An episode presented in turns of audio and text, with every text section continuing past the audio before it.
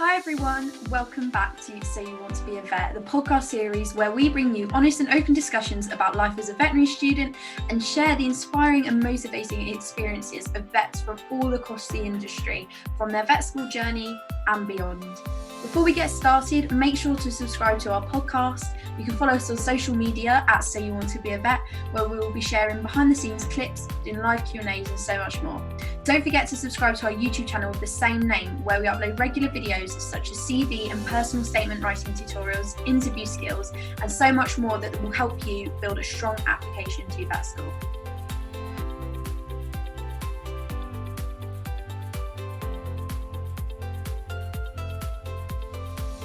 Hello everyone and welcome back to another episode of So You Want to Be a Vet.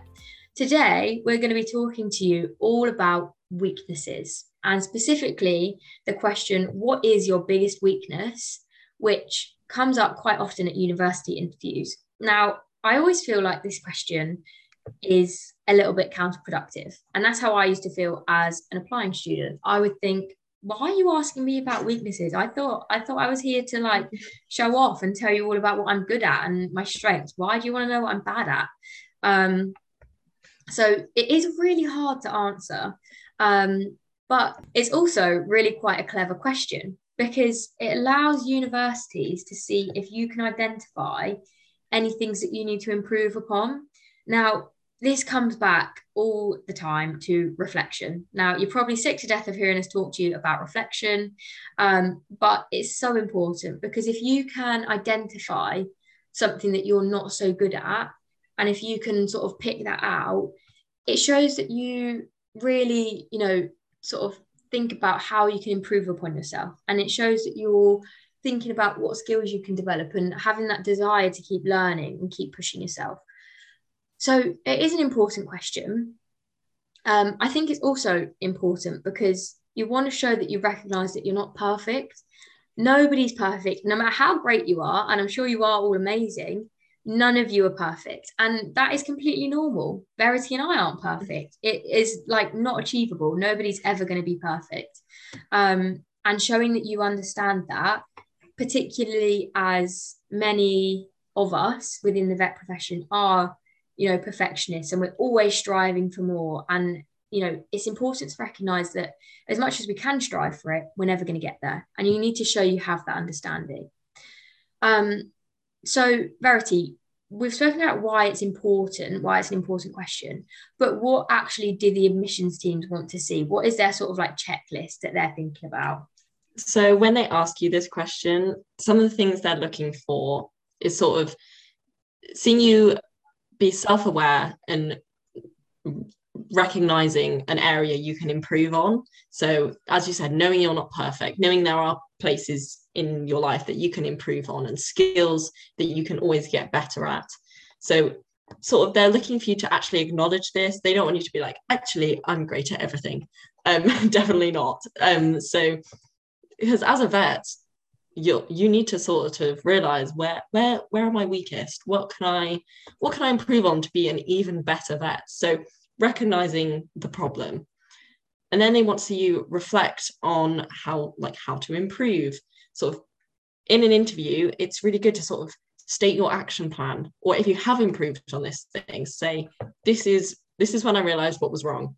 This is how I improved, and now I'm still, working on it, but I have gotten better at X, Y, Z. So, how will you improve upon this weakness? You can't just be like, oh, I'm not good at this, so what? Work around me. No, it's, you need to constantly be sort of this constant improvement, constant learning. You might hear a lot mentioned about the veterinary profession. There's this idea that we're constantly striving to be the best vet we can be, and that can be tricky. A lot of us are sort of perfectionists. We always want to be working, but, just recognizing an issue and creating an action plan. The admissions team just want to see that you have this skill. Also, don't mention, as when asked your biggest weakness, don't mention a massive problem that you can't really improve. Don't be bringing up huge issues that is big red flag problems like, oh, I can't be empathetic towards patients. that, you know, don't shoot yourself in the foot at your interview. There's a really skillful way to answer this question where you're not saying, actually, I'm perfect at everything. And you're not saying, oh, I'm awful at everything. Don't take me in at that school. There's a middle ground where you're saying, I've had issues like everybody else, and here's how I improve them. So I think we are going to do a little role play for you of a bad example or not so good example, and then a better example of how to answer this question. So Bronte, what is your biggest weakness? Well, I think my biggest weakness is probably working in a team, because I just don't really like it. I find other people really annoying. I don't like working with other people. So yeah, that's probably my biggest weakness. But I mean, at the same time, like, it's fine because yeah, I can just work in a team and, you know, it doesn't really matter. So I don't like it, but I can do it and it's fine. So I think I'm actually quite good at working in a team, really. I hide it quite well. So yeah. Okay, so when we look at that answer, so take a minute, think to yourself, what do you think about that answer in an interview? It's not the best. It doesn't show off your best self. So there we spoke about, teamwork and, I don't really like talking to people, which is something that a lot of people say when they go into veterinary. They're like, oh, I get to deal with animals, not people. These animals have owners. You will deal with people a lot of the time. Even if they're not your patient, there's a lot of social interaction in being a vet. So don't say that in an interview. Even if it's not your favourite thing, it's definitely something you can work on. And also, we didn't get any mention of an action plan of how to improve our teamwork skills. So, as a constructive criticism, maybe include how you'd like to improve this. I'm going to join a volleyball team to work on my teamwork, as an example. Okay, so definitely, I think really good points. And I think also often people answer this question and they'll give a good weakness, something that is relevant, and it is a strong weakness to give because it's not like shooting yourself in the foot. They'll explain why it's a weakness, but they'll also then go, but yeah, I did this to improve upon it. So now it's not really a weakness anymore because I've already improved upon it and it's fine. And it's like, oh, well, it's not really a weakness anymore then, is it? Like, you need to not take it too far around the other way. So at the end of the day, they're asking about what your biggest weakness is. Give that weakness. That's fine. Give it. Explain how it is a weakness. If you've already started working on it, that's great. Say that. But then we also need the action plan. What am I going to do in the future to keep working on it? Otherwise, it's not a weakness anymore. You've just told me what your now strength is. You told me about a past weakness and it's now not. So you've not answered the question. So try not to swing it too far around the other way. Otherwise, it's sort of not really relevant. So that's something to keep in mind as well with this question.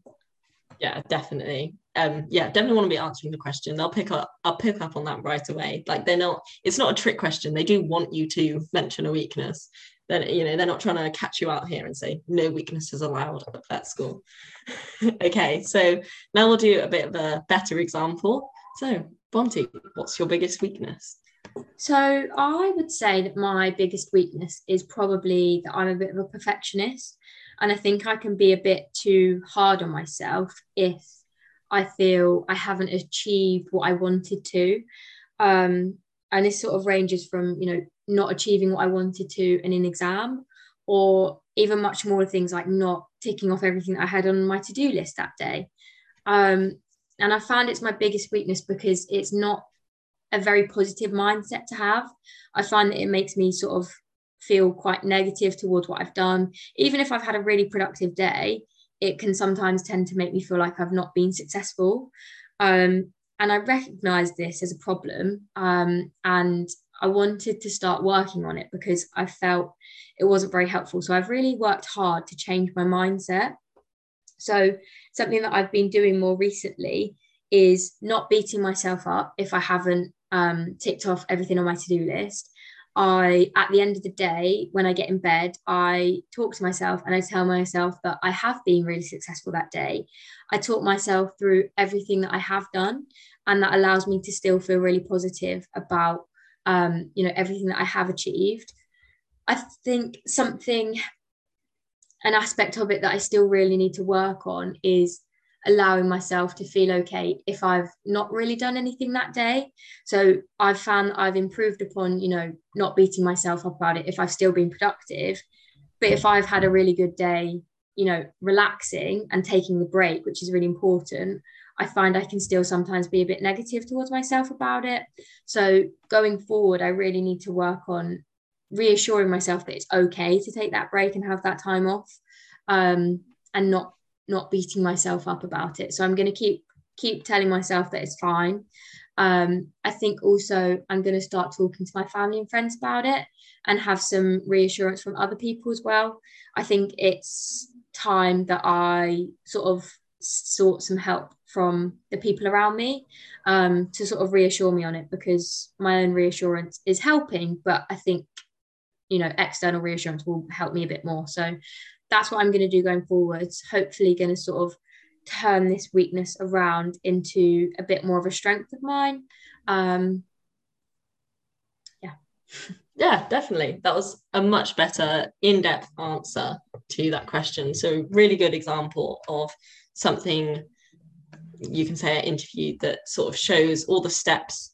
It shows you've thought about it as well, that you're not being put on the spot and you're thinking, oh God, I've never thought about my weaknesses at all. You're showing that you are self-aware and you are sort of striving to be better. So it was really great to hear acknowledgement of a weakness, why this is your biggest weakness, what you've done so far to sort of make it a bit better, and then a sort of future plan of how to still keep increasing. I thought it was really nice that you mentioned speaking to your family and friends about it, something that I think a lot of vet students, in fact, struggle with.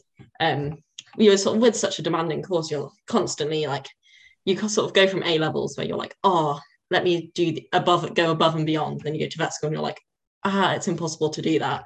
It can be really hard to adjust. So really, you know, it's really important to be able to reach out to people, have that circle around you who can say, no, you're doing fine, you're on track, you're doing great. So that was a much better example. And I'm hoping everybody can hear how much of a difference between those two answers, you know, that was.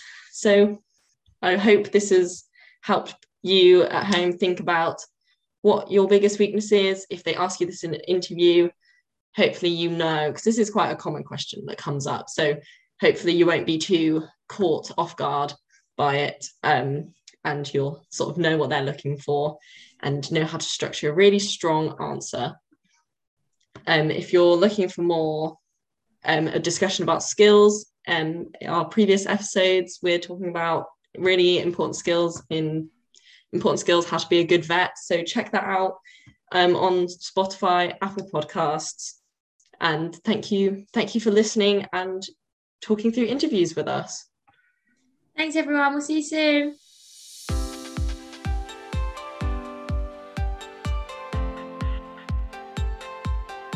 So we really hope you enjoyed today's episode. If you found it helpful, then please share it with others that you think will find it useful too.